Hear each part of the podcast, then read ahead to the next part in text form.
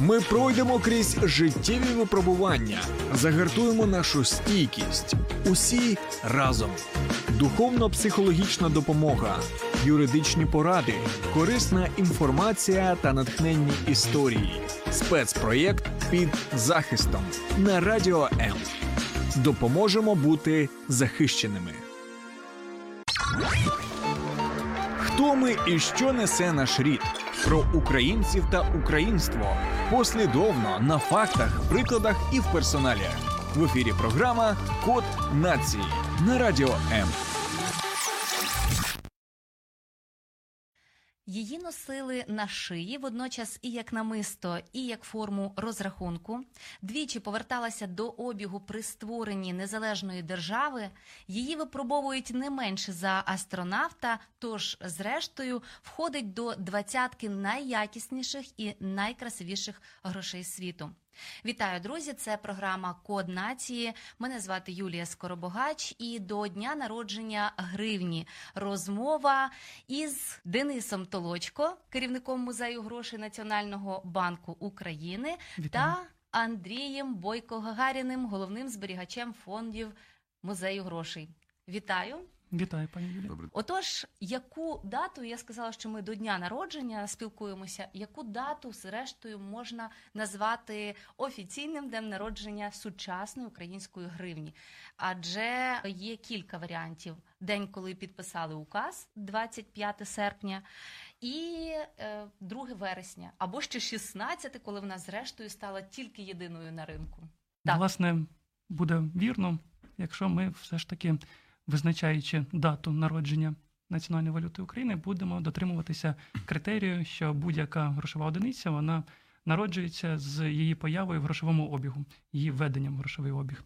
І відповідно з 2 вересня українці, кожен українець вже міг е, змогу у 1996 році отримати і побачити національну валюту України в безпосередньо в грошовому обігу.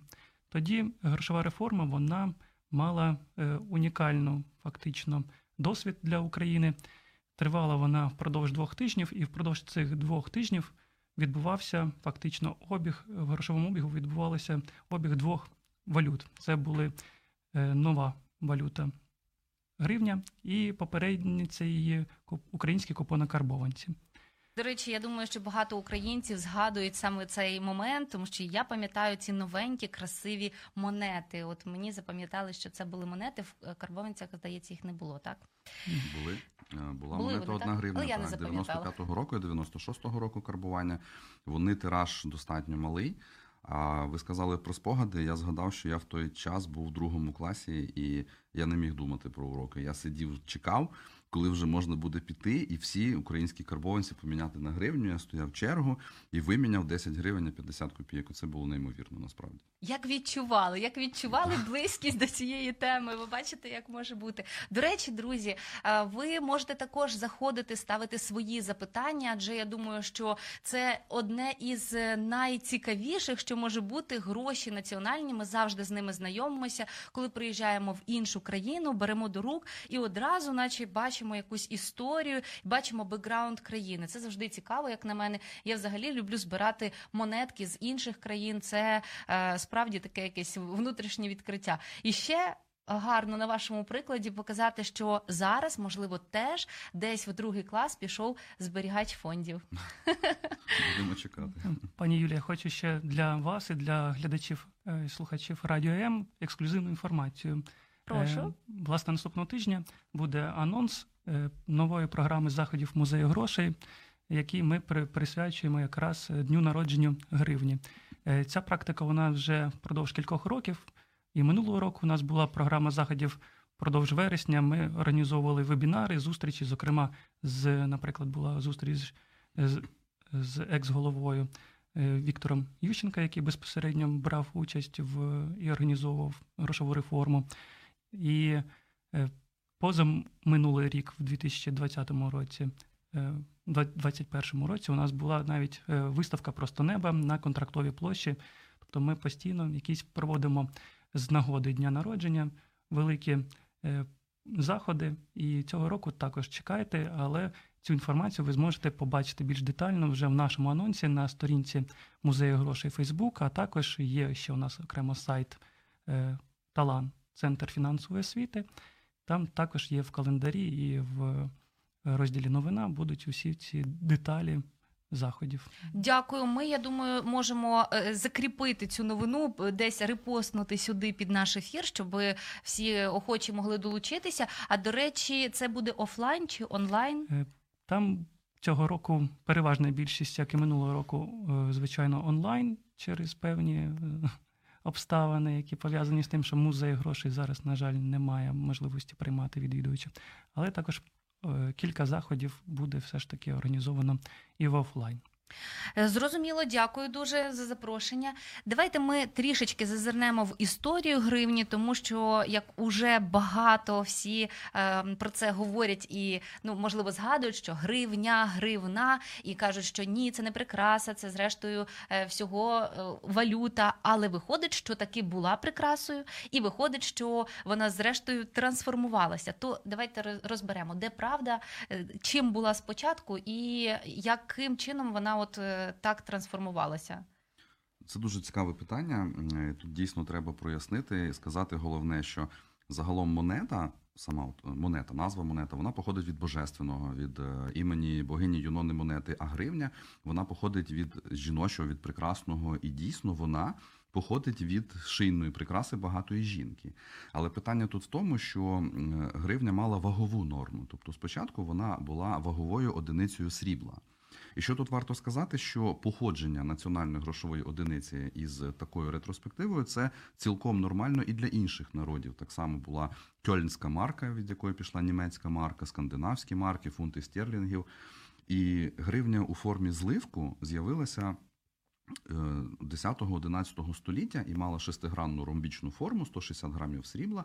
Це була така монета.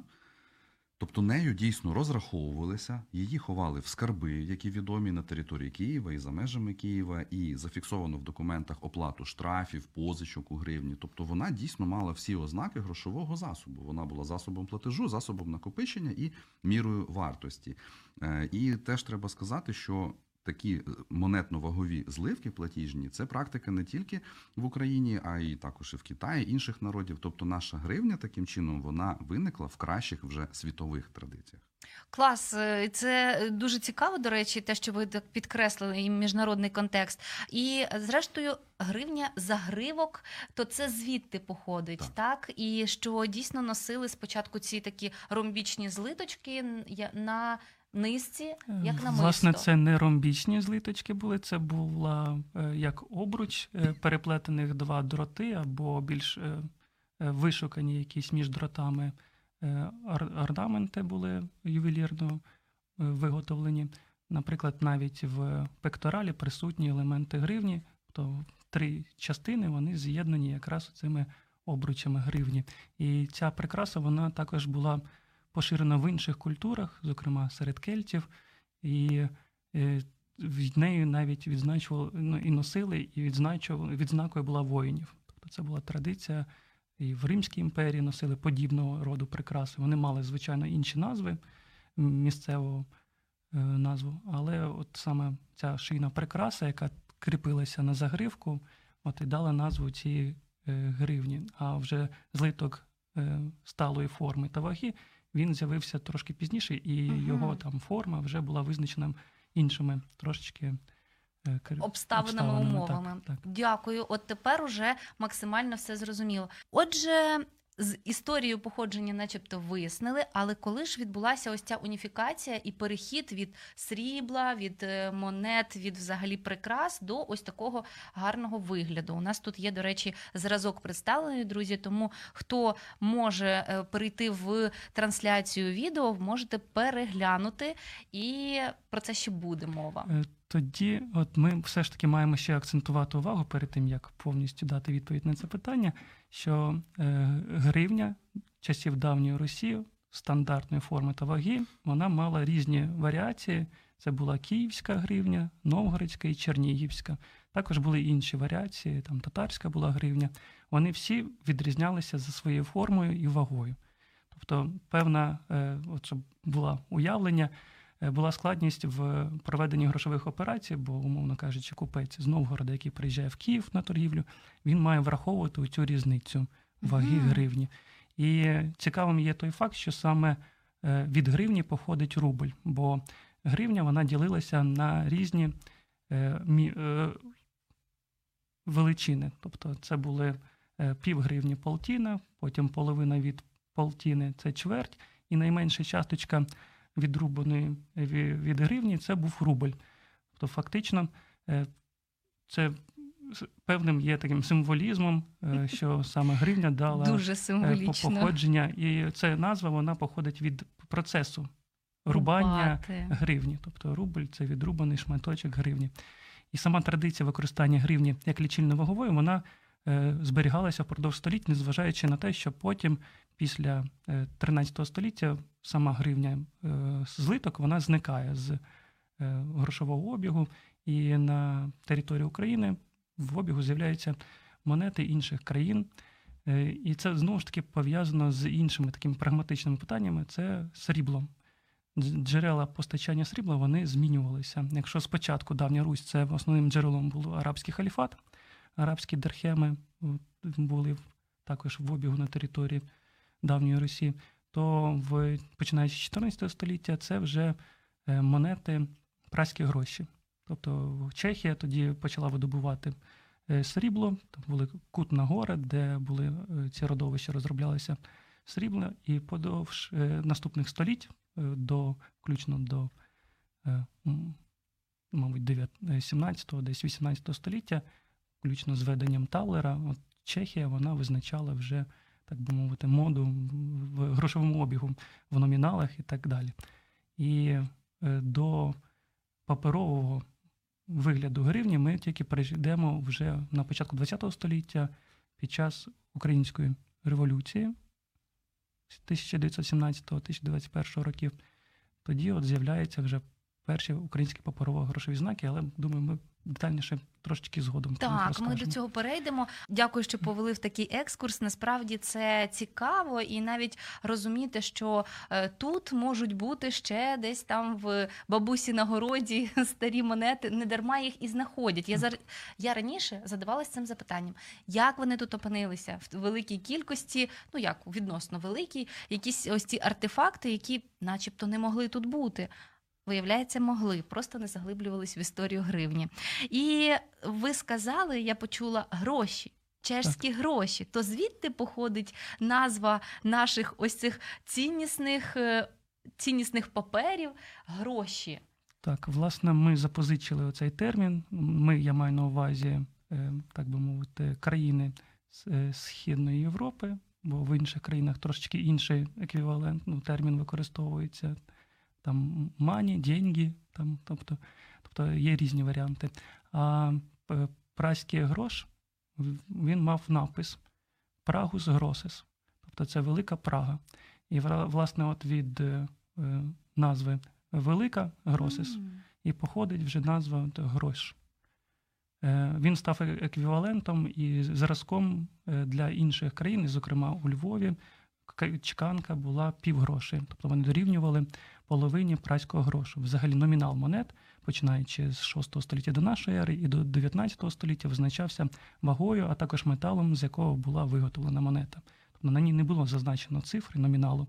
І тільки вже в часи після грошової реформи Петра І там починають номінали вже зазначати. І, до речі, навіть в реформі е, Петра І прослідковується традиція використання гривні, бо монета номіналом 10 копійок вона називалася гривня. Пізніше назва трансформувалася гривенник, і традиція використання гривні як лічильної одиниці вона зберігалася впродовж століть безперервно, незважаючи на те, що в обігу були монети інших країн, так би мовити. Так, Е, я думаю, що про це ви також розповідаєте, або можливо не ви, але в музеї грошей. Звісно, в кожній країні є музей грошей, проте він не так на слуху. Якось всі звикли, що гроші в кишені, гроші в гаманці, але в музей дивитися на гроші мало хто ходить. Як потрапити до вашого музею? Яка там експозиція? Що там зберігається і про що розповідаєте? Е, Загалом в різних країнах дуже багато різних музеїв. Я думаю, всі ми бачили історичні музеї, художні музеї. В нашій країні є ще такий цікавий варіант, як краєзнавчі музеї різні. А є в кожній країні центробанк або державний банк, національний банк, який зазвичай має свій музей.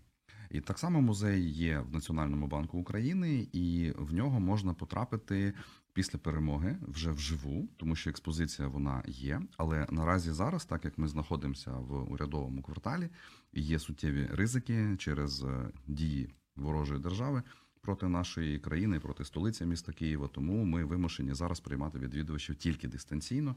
Ми можемо провести віртуальні тури. Наша експозиція цілодобово доступна на сайті в 3D форматі можна самостійно оглянути. Якщо виникнуть якісь питання, можна з нами зв'язатися і зустрітися е, через онлайн-сервіси і проговорити. І також ми зустрічаємося із школярами, студентами, можемо поговорити на конкретні теми із шкільної програми, і студентської програми окремих дисциплін, економічних і історичних. Тому ми завжди раді. Ми завжди на контакті з відвідувачами, але переважно, на жаль, поки що дистанційно. Але до цього я так розумію, що музей функціонував, тобто були якісь е, дні е, відвідування. Так, постійно приходили групи і дітей, і старші, і люди вже старшого віку, і іноземці приходили до нас. Також дуже цікаво. У нас велика колекція монет, і в тому числі середньовічних монет різних країн. От Тому ми навіть інколи для іноземців можемо показати монети їхніх країн, і, до речі, їх дуже цікавить. Я думаю, що деяких це спонукає піти в музеї грошей або історичні в своїй країні, і побачивши це в нас. От е, ми можемо здивувати, тому приходьте до нас.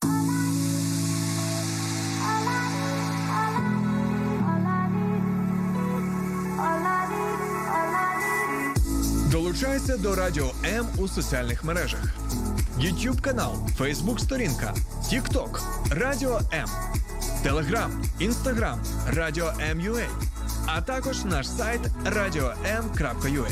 Радіо М це все, що тобі потрібно.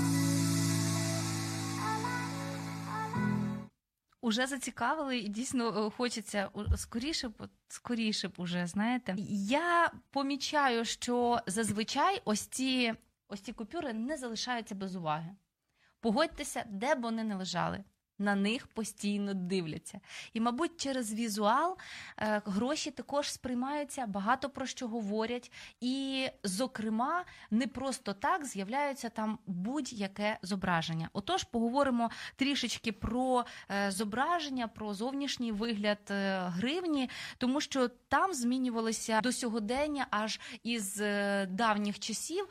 І князі змінювалися, в них то були вуса, то бороди, то вони е, там в різному одягнуті, то були взагалі неживі об'єкти, там якісь пам'ятки архітектурні. Е, як визначається стилістика? Хто приймає рішення? Хто художник? Чи це все-таки величезний комплекс робіт? Розкажіть трішки про кухню створення гривні. Власне, ми, щоб зрозуміти кухню, маємо трошечки поглянути в історію створення гривні. І вона почалася ще до проголошення незалежності. Це може здивувати, бо яким чином, якщо ми її побачили лише в 96-му році, почалася да, до, до, до проголошення незалежності. А все було пов'язано з тим, що тут маленька передісторія. Україна вона прагнула бути економічно самостійною і незалежною.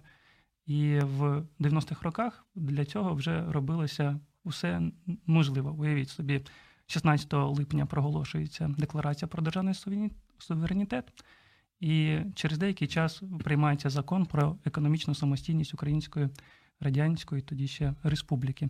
І вже в цих двох документах були закладені підвалини для створення власної грошової одиниці. Там було передбачено в першому, що може Україна ввести національну валюту, а в другому, що е, займатися цим уповноважений Національний банк. І вже в березні 91-го року, ще до проголошення, закон наступний е, про банки і банківську діяльність, де зазначено, що створюється Національний банк України на базі Української республіканської контори, яка на той час була діючою установою в Україні. І, власне, оця установа, Національний банк України, вже розпочинає безпосередньо процес створення національної валюти. Створюються дві комісії: це з економічних реформ та е, культурного відродження. Там були експерти, які займалися безпосередньо проведенням конкурсу, який було оголошено вже в квітні місяці. Його буквально провели за два тижні, запросили провідних художників-графіків. Це було все засекречено, звичайно. І одним з художників, яких були запросили, це був Василь Лопата. І тоді дали е, художникам завдання намалювати 5 гривень із зображенням Богдана Хмельницького. Тоді вже було це чітко поставлене завдання. І, власне, маючи такий короткий проміжок часу для підготовки ескізу, е, Василь Лопата зрозумів, що він сам не впорається все виконати належним чином, і запрошує дизайнера Бориса Максимова. І вони е, розподілили завдання, і в ці строки швиденько розробляють ескіз банкноти, яка в результаті е, перемагає на цьому конкурсі, умовно кажучи, закритому. І Борис Максимов і Василь Лопата отримують завдання на розробку решти номінального ряду. Власне, тоді ж паралельно відбувався процес визначення, яким чином і хто буде зображений на банкнотах. І от ці комісії, члени комісії, вони прийшли до спільного рішення, що на банкнотах мають бути зображені е, видатні постаті, які зробили вагомий внесок у розвиток української державності. Але також було прийнято рішення, що там мають бути представлені представники української культури, а саме літератури, оскільки саме вони у 19 столітті фактично е, відбулося українське відродження, дякуючи е, тому ж працям Шевченка, Івана Франка, Лесі Українки. І на цьому, власне, і було вже визначено принципи, основні критерії. І другим критерієм для зображення на звороті банкнота було це зобразити архітектурну пам'ятку, яка пов'язана з діяльністю того чи іншої постаті. І е, таким чином е, здійснювалася робота.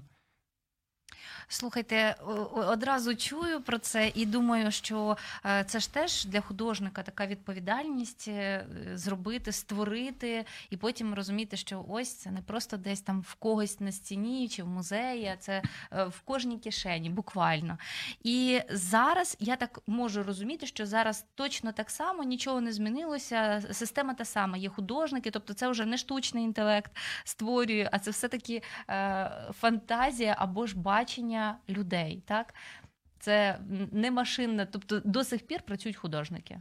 Там цілі комісії збираються фахові. Там не тільки художники, які саме зображають, є ще і скульптори, є також фахівці, які дивляться про те, як саме ці зображення передадуться на метал. Тому що потім друк може не до кінця відобразити всі деталі, враховуючи особливості техніки друку і карбування. Теж фахівці коментують. Є також спеціалісти із історії, причому окремих історичних галузей історичної науки, і геральдики, і сфрагістики, і нумізматики, і політичної, і економічної, і релігійної історії, і все це враховується для того, щоб і зберегти і авторське право кожного елемента, для того, щоб відобразити історичну дійсність кожного елемента. І якщо проаналізувати, от теж от, е, можна доповнити, що в багатьох країнах є на банкнотах, ем, так би мовити, тематичні лінії для лицьової сторони і тематичні лінії для зворотньої сторони. І можна прослідкувати навіть деякі регіональні особливості в світі. От може бути одна сторона із видатними постатями. А може бути з однією видатною постаттю. Ну так зазвичай роблять тоталітарні правда країни. Можуть бути, наприклад, будівлі. Різних урядових організацій, центробанку, парламенту, там е, будинку президента, будинку уряду, ну і так далі в різних країнах можуть бути е, флора або фауна, можуть бути пам'ятки церковної архітектури, можуть бути, наприклад, інші там видатні події, картини. Тобто тематичних ліній може бути дуже багато різних, і у нас були обрані, як всі ми знаємо, видатні постаті і архітектурні е, споруди, які пов'язані з цими постатями. Тобто ось така концепція. Хоча концепції бувають дуже різні у різних країнах світу. Наприклад, африканські народи зображають, як вони там працюють в полях, як у них є переробні заводи, фабрики, електростанції. Е, Ну, Україна є країною розвинутою в цих секторах. Тому, власне, мабуть, мало кого дивує, що в нас є електростанції. Тому ми, звісно, можемо приділити е, увагу вже іншим аспектам. Хоча знову ж таки це все вирішують комісії. Не можна сказати, що там ті країни, які зображають ті чи інші тематичні лінії, що це добре чи погано. Це вибір є кожного народу, кожної країни, де є фахівці, які точно знають, що буде краще зробити саме цій території. І це, зрештою, складає таку палітру. Я ж е, про про й сказала, що дуже цікаво розглядати гроші, адже коли ти приїжджаєш в іншу країну, або вони просто тобі потрапляють до рук, тому що це кожен раз, значить, ти знайомишся із цілою країною саме через це зображення. І зараз ви трішки розповіли про те, як це, відбувається. Абсолютно непросто, друзі. Бачите, е, ми носимо із собою шедеври, абсолютні шедеври, над якими працювали і працюють е, дуже величезна кількість людей. І це має бути ще й яка обізнаність у цьому кожної конкретної людини. Ну дуже цікаво насправді. Чи дійсно ось поява е, Івана Мазепи на 10 гривнях сприяла його прийняттю українцями як національного героя, а не зрадника? Тому що це дійсно була така історична дилема, і ось е, е, мені здається, гроші е, певним чином цю функцію теж виконують прийняття, або е, в принципі, тому що ми щодня бачимо, так. Або в принципі, ось ця ситуація із е, обізнаністю, де наше, що нам цінне, зокрема через гроші. Так, в цьому є е, зерно е, раціональне, так би мовити, оскільки в 90-х роках Україна, здобувши незалежність, фактично почала з того, що повертати з забуття героїв національних. І так сталося, що окрім Івана Мазепи, там ще був поряд Михайло Грушевський, якого також в радянський час було е, максимально е, стерто з інформаційного поля. Його праці були вилучені з усіх бібліотеках і в спецсховищах вони зберігалися. А Іван Мазепа він був е, на слуху, але в конотації радянської пропаганди про зраду, про анафему, якого його піддали, через те, що він нібито зрадив е, Петра І і пішов на союз з, зі шведами. Але тут ми маємо е, враховувати не стільки е, знову ж таки радянську пропаганду, а дослухатися до того, що говорить нам, так би мовити, народ український. Була приказка в народі, що від Богдана до Івана не було гетьмана. І, власне, це говорить про те, що Іван Мазепа, в принципі, ну, не просто так в народі залишився як позитивний герой. І, мабуть, е, треба усвідомити контекст, в якому Іван Мазепа змушений був гетьманювати. Були е, в той час фактично обмежені всі права Гетьманщини, і е, Гетьманщина була повністю підпорядкована е, Російській імперії. Також сама Україна була поділена між е, трьома державами: між Польщею, Російською імперією і Османською імперією. Тоді це були фактично е, союзники е, Гетьманщини, Кримське ханство тоді. І е, в випадку цієї ситуації, коли е, шв- е, почалася війна між шведами і Росією, е, у Івана Мазепа був е, складний вибір. Е, Ну, можливо, він, е, грубо кажучи, е, скористався цією ситуацією, і його прагнення до незалежності е, було завжди, бо е, знову ж таки він мав не тільки хіст е, керівника, е, гетьмана, так він мав ще і письменницький хіст. Фактично, першою українською мовою написаний твір. Це, власне, твір Івана Мазепи, думи, е, раніше, ніж Котляревський Неїду написав.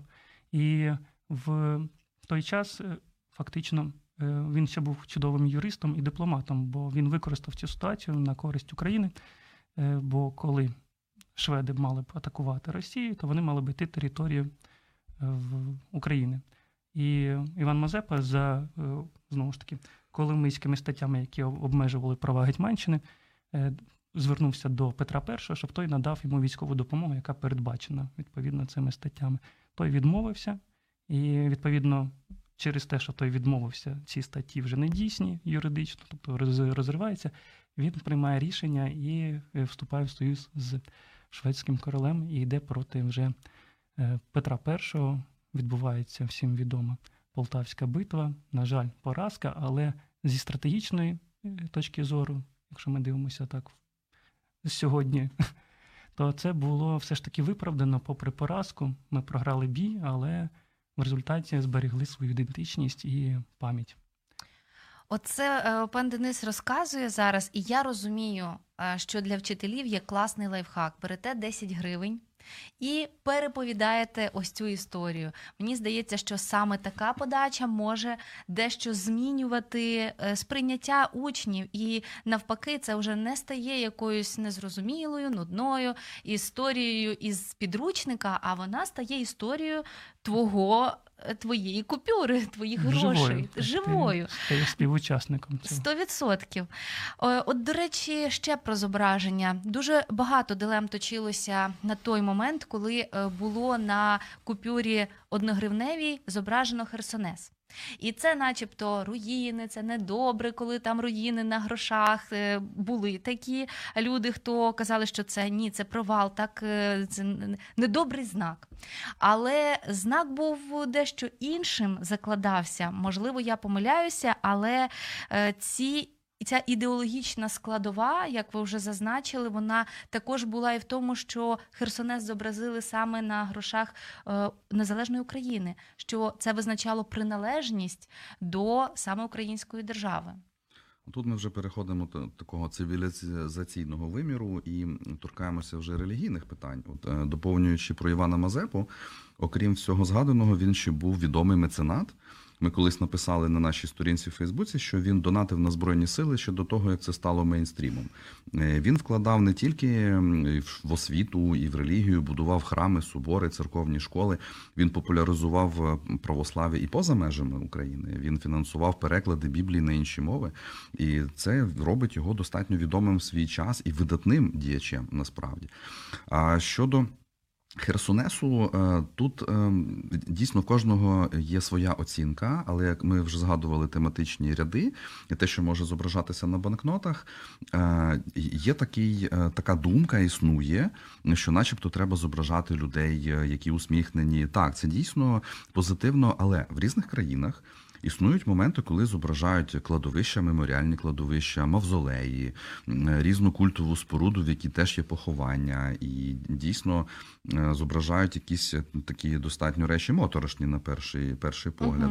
Е, Але зображення Херсонесу воно несе більш цивілізаційний вимір, тому що там Володимир хрестився, і власне Херсонес він не показує те, що Крим український, і всі альтернативні версії історії не знаходять своєї підтримки, якщо ми подивимося на джерела, якими користуються історики і археологи, і можуть довести, що саме українська земля вона має право на самобутність, і всі наші монети власного карбування, наші скарби, які показують е, торгові відносини, е, ті статуси і земель і князів, які зображені на наших монетах, вони підкреслюють те, що ми саме завжди були в векторі саме європейського розвитку, і туди ми прагнули історично, і прагнемо зараз цілком цілком логічно.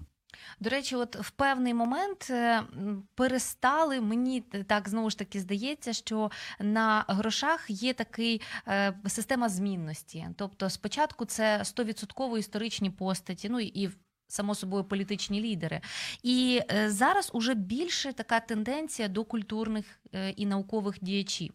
Чи е, чим зумов- зумовлена ось е, ця персоналізація? Чому з'являються одні, а не з'являються інші? Яким чином визначити ось цю вагомість? Чи потрапить людина на банкноту? Власне, Національний банк перед тим, як е, починати роботу над е, розробкою нового дизайну, нового номіналу, він проводить дуже ґрунтовну роботу і звертається за порадою до експертів, тобто в інститути історії НАН України надсилається там інститут національної пам'яті з проханням пере, ну, дати, умовно кажучи, перелік осіб, яких ми можемо Мгм. розглядати як претендентів на те, щоб бути зображеними на банкнотах. Після ґрунтовного вже обговорення цих всіх погодження, відповідно, і приймається вже колегіальне рішення, що ми зобразимо, наприклад, там Григорія Сковороду на 500 гривень, або ми зобразимо Володимира Вернацького на 1000 гривень. І власне потім знову ж таки повертаються до експертів, з якими до цього узгоджувалися, і вони готують вже аналітичні довідки е, з обґрунтуванням або е, деталізацією вже е, вагомості внеску тої чи іншої постаті в утвердження української держави. Таким чином визначається вже. Так багато нюансів приховано. От зараз ви розповідаєте, начебто, про звичайні речі. Для вас вони точно звичайні, але так багато всього криється за ось цими моментами прийняття рішень, е, зрештою, от е, визначення, хто має бути, а, хто, хто ще зачекає або свого часу. Ну так, наразі в Україні є в обігу 10 купюр, і найбільша з них е, тисяча гривень. Сьогодні вона у нас у студії. І найменше це одна гривня. Вона у нас паперова також є. Тобто можна дещо сказати, що від е, Володимира Великого до Володимира Вернацького. Е, Чи з яким чином і або навіщо збільшується номінал? І ось власне у нас уже тисяча, і це така відмінність від е, гривні. І паралельно є ще і дрібні монети. Власне, Національний банк він теж має забезпечити одна з його функцій це емісію друк, а також е, щоб у кожного українця, грубо кажучи, була готівкові кошти. І Я думала, щоб в кожного українця були усі лідери зібрані. ні, ні, тут колекціонування може і є сенс, але це в іншому трошечки ракурсі. Тоді треба розглядати. А в випадку звичайного забезпечення готівкового обігу у нас є спеціальний структурний підрозділ, де є аналітики, які, грубо кажучи, вивчають до копієчки, яка кількість яких номіналів перебуває в обігу. І, умовно кажучи, вони використовують е, загальні практики європейські, і на момент введення, наприклад, тої ж тисячі гривень, вже було відомо, що половину банкнот номіналів це становлять банкноти 500 гривень. Тобто є підстави для спрощення обрахунків ввести банкноту більшого номіналу. Також там було багато інших критеріїв, за які, за, згідно з якими обґрунтовано вже і доцільно було вводити банкноту більшого номіналу. Тобто це насамперед прагматичні економічні причини, які дозволяють там ввести чи почекати з введенням, якщо в цьому немає доцільності. Ось так, все Так, просто. І по великому рахунку теж пригадую, як вводилася банкнота 1000 гривень. Е, Всі е, спочатку були чомусь так незадоволені, що важко буде решту дати, але е, на сьогоднішній день ні в кого, мабуть, такої проблеми немає. Тобто це все пройшло без якихось ускладнень. На касі ви отримуєте решту.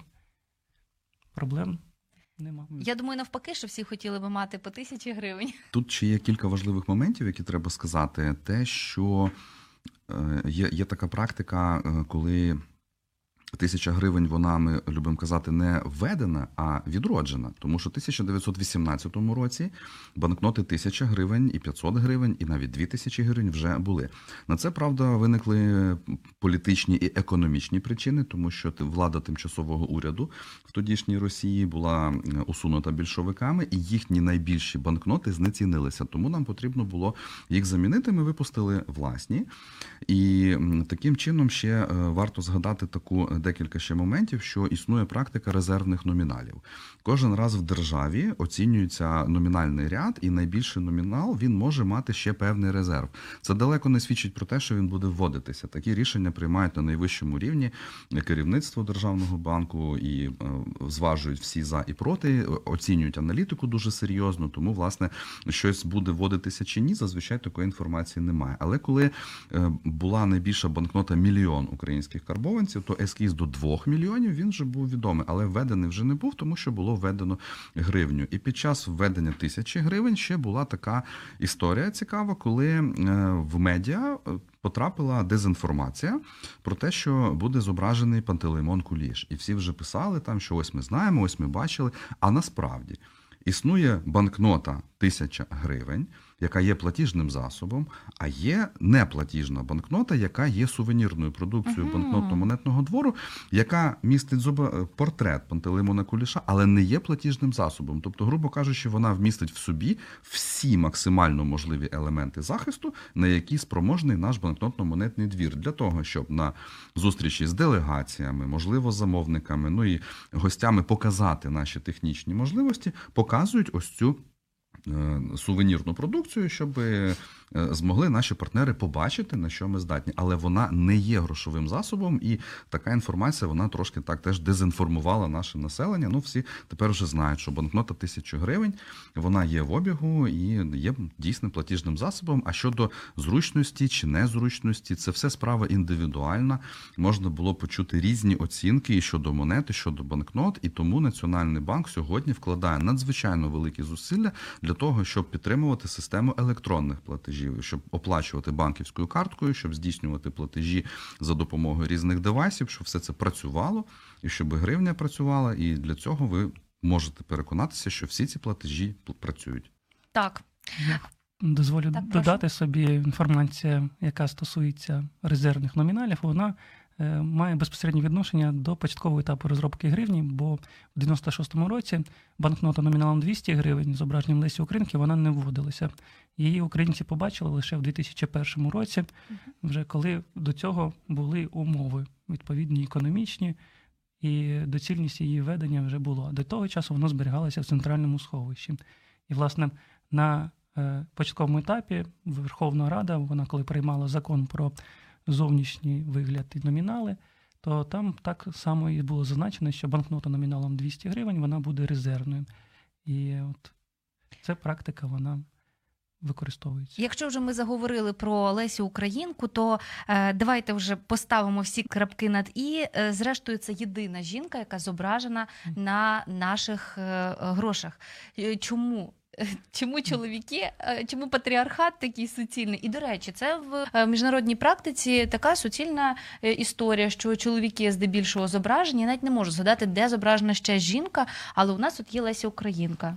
Так, власне, цю історію в своїх мемуарах розповів Василь Лопата. Він переказав, умовно кажучи, ситуацію, яка тоді відбувалася в комісії, де вона була членом комісії. Лариса Скорик, точніше, була членом комісії з культурного відродження.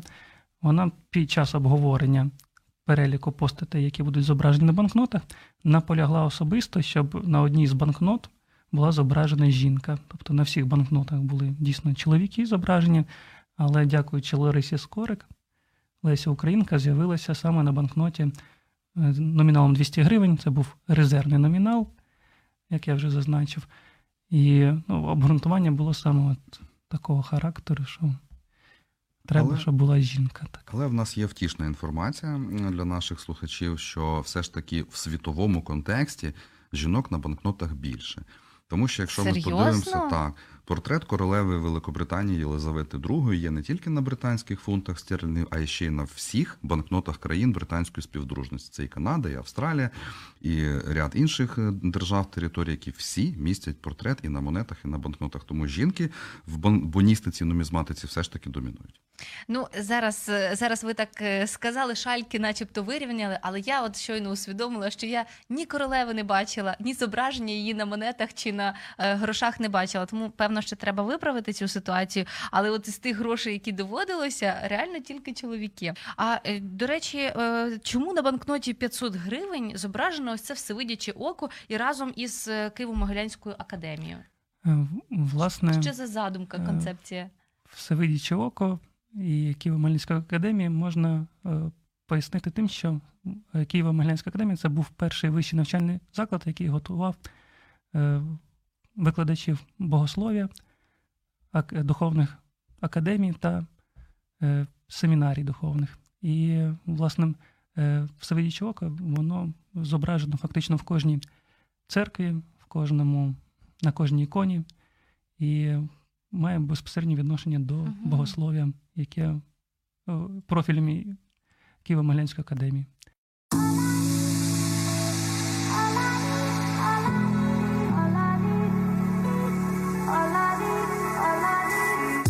Долучайся до Радіо М у соціальних мережах: YouTube канал, Facebook сторінка, TikTok, Радіо М, Telegram, Instagram, Радіо М.Ю.А. а також наш сайт radio.m.ua. Радіо М це все, що тобі потрібно.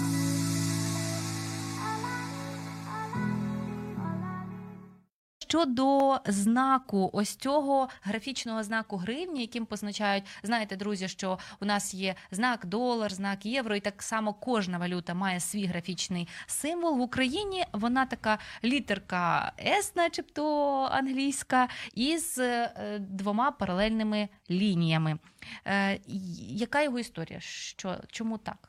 Власне, Україна вона дотримується міжнародних стандартів, і одним зі стандартів це наявність знаку національної валюти. І в 2000-х роках, коли проходили відповідні процедури е, приведення до відповідних стандартів, було завдання розробити оцей же знак гривні. І тоді теж це вирішувалося колегіально. Було прийнято рішення, що буде зображена літера Г письмова і дві паралельні лінії, які символізують фінансову та економічну стабільність. Точно, це не С, це літера Г і дві лінії, е, які відзначають фінансову стабільність. Клас. Е, Дякую за, за це пояснення. Як відбувається процес? Друку, ось е, сюди давайте одразу вмістимо моменти, е, з чого складається, полягає процес друку, з якого паперу, невже зі звичайного А4 можна зробити е, багато банкнот? Чи все-таки процедура набагато складніша?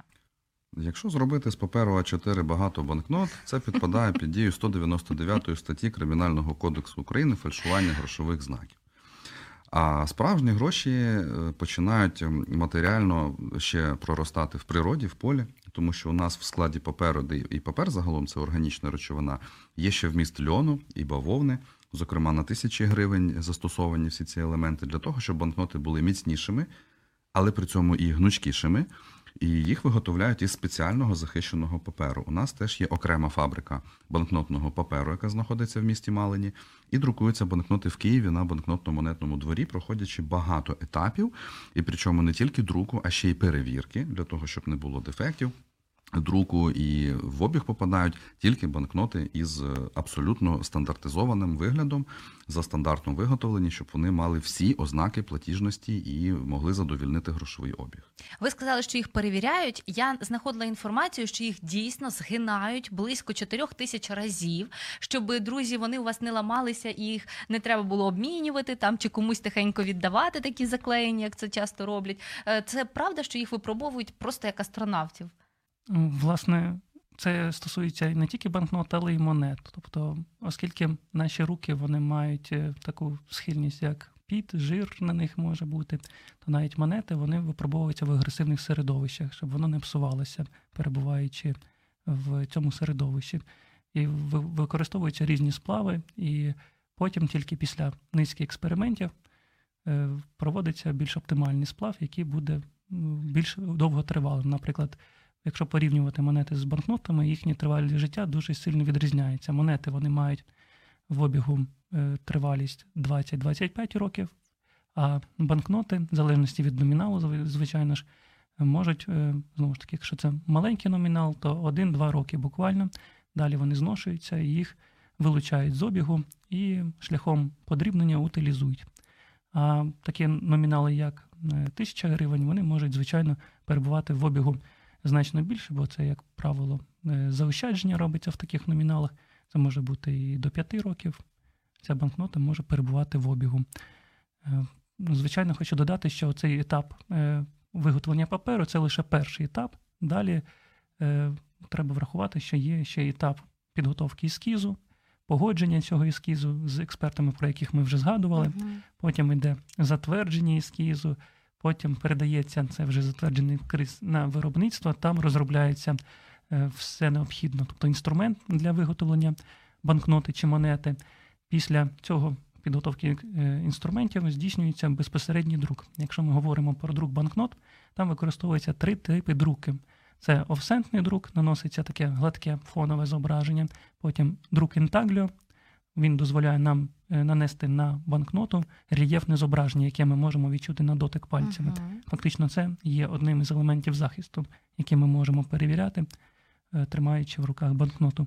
І ще є високий друк, це наноситься вже е, серія, серійний номер і інші деталі поверх банкноти, поверх зображення.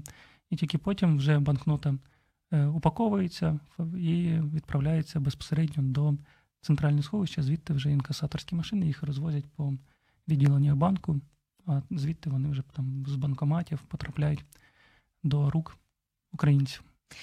Тобто, е, давайте одразу ви щойно сказали про те, що є один із е, ступенів захисту. А як можна е, взяти і от перевірити самостійно захист української гривні? Ми можемо ще якісь знаки розуміння того, що це дійсно справжня гривня. Як перевірити самостійно?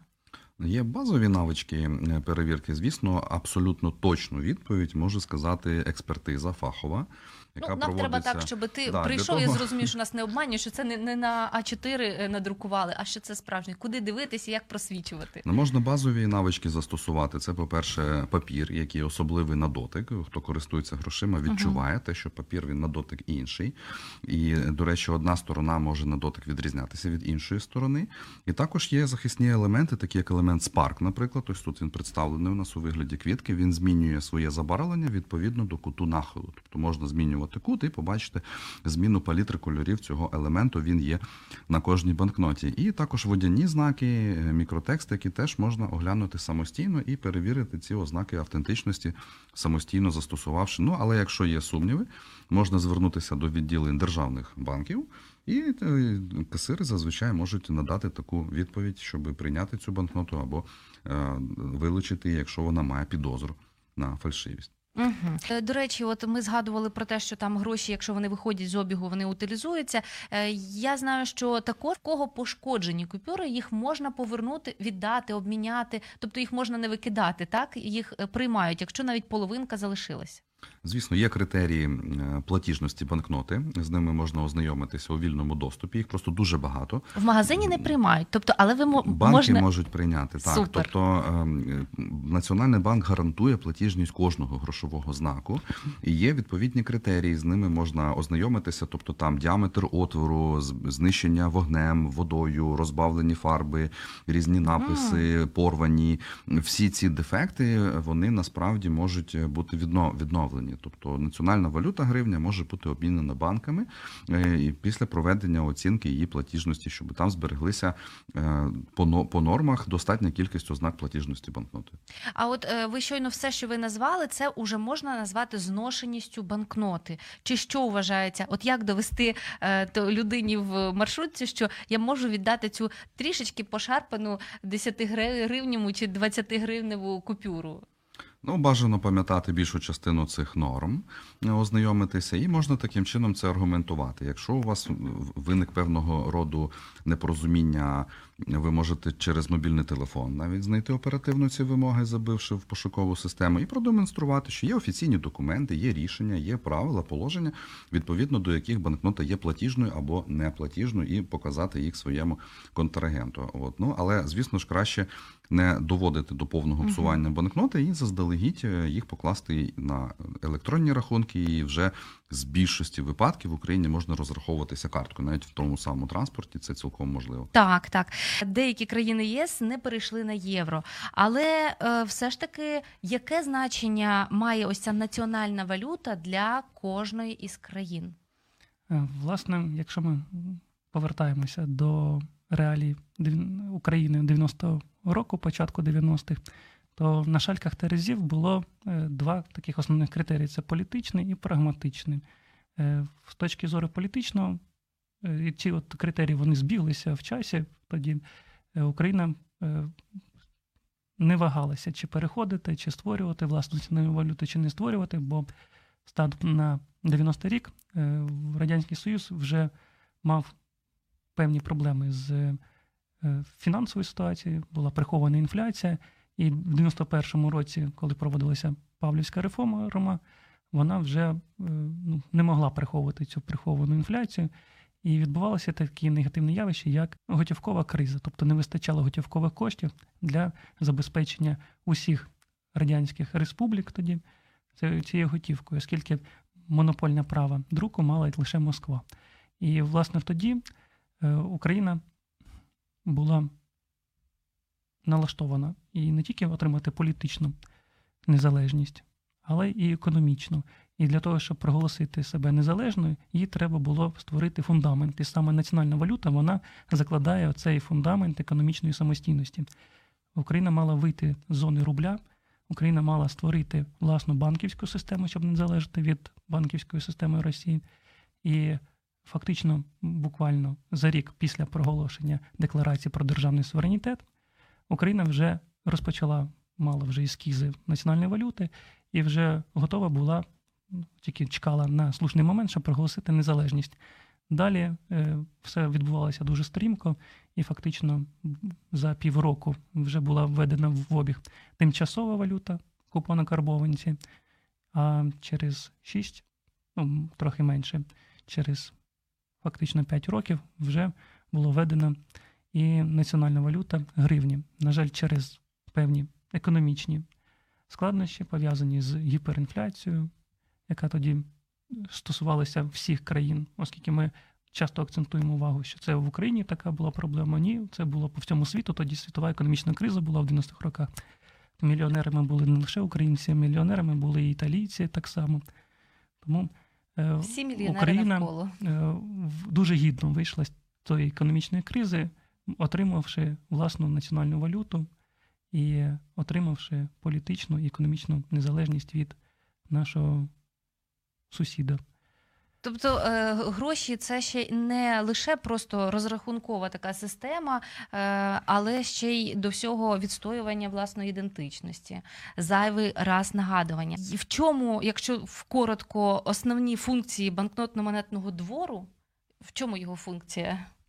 Ну, Банкнотно-монетний двір це, ну скажімо так, по-простому дуже дороге задоволення для держави, тому що е, для будь-якої держави я маю на увазі, тому що це сучасне підприємство, надзвичайно потужне, яке має цілу е, ряд ланок виробничих, які достатньо складні в обслуговуванні, і підготовка фахівців, і сучасне обладнання. Ми володіємо найсучаснішим обладнанням, і тому не кожна держава може собі дозволити власний монетний двір і друкувати власні гроші. Перші гроші ми замовили. Замовили в Канаді, їх також друкували на Мальті.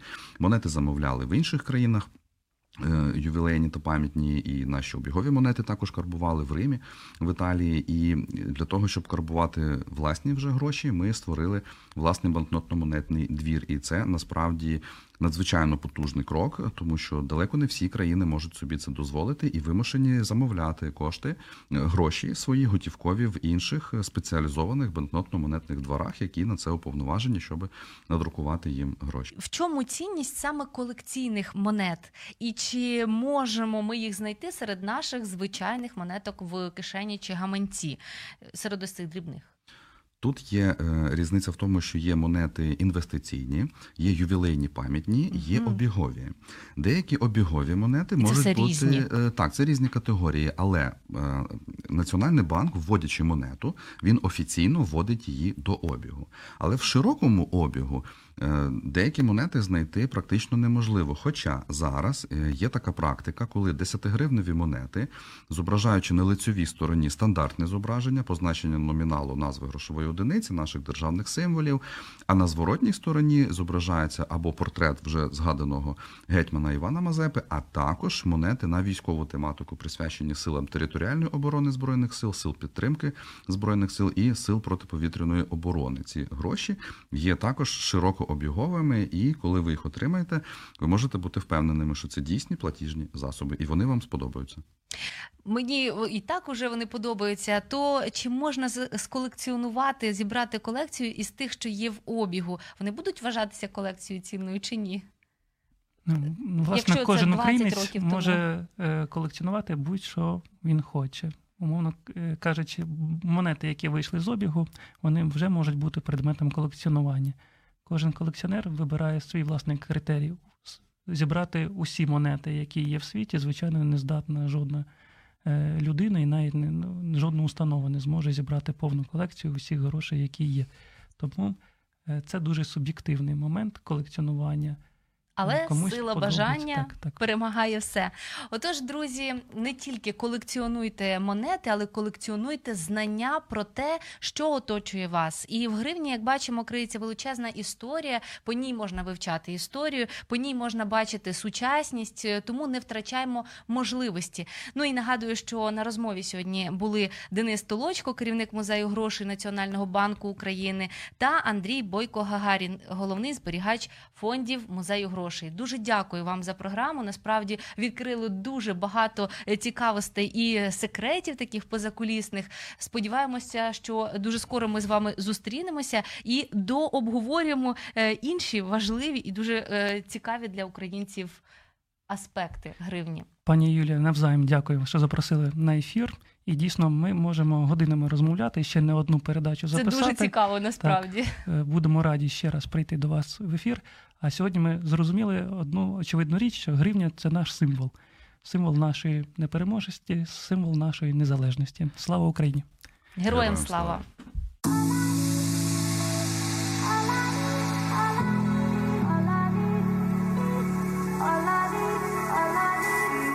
Долучайся до Радіо М у соціальних мережах: YouTube канал, Facebook сторінка, TikTok, Радіо М, Telegram, Інстаграм, Радіо МЮА, а також наш сайт radio.m.ua. Радіо М це все, що тобі потрібно.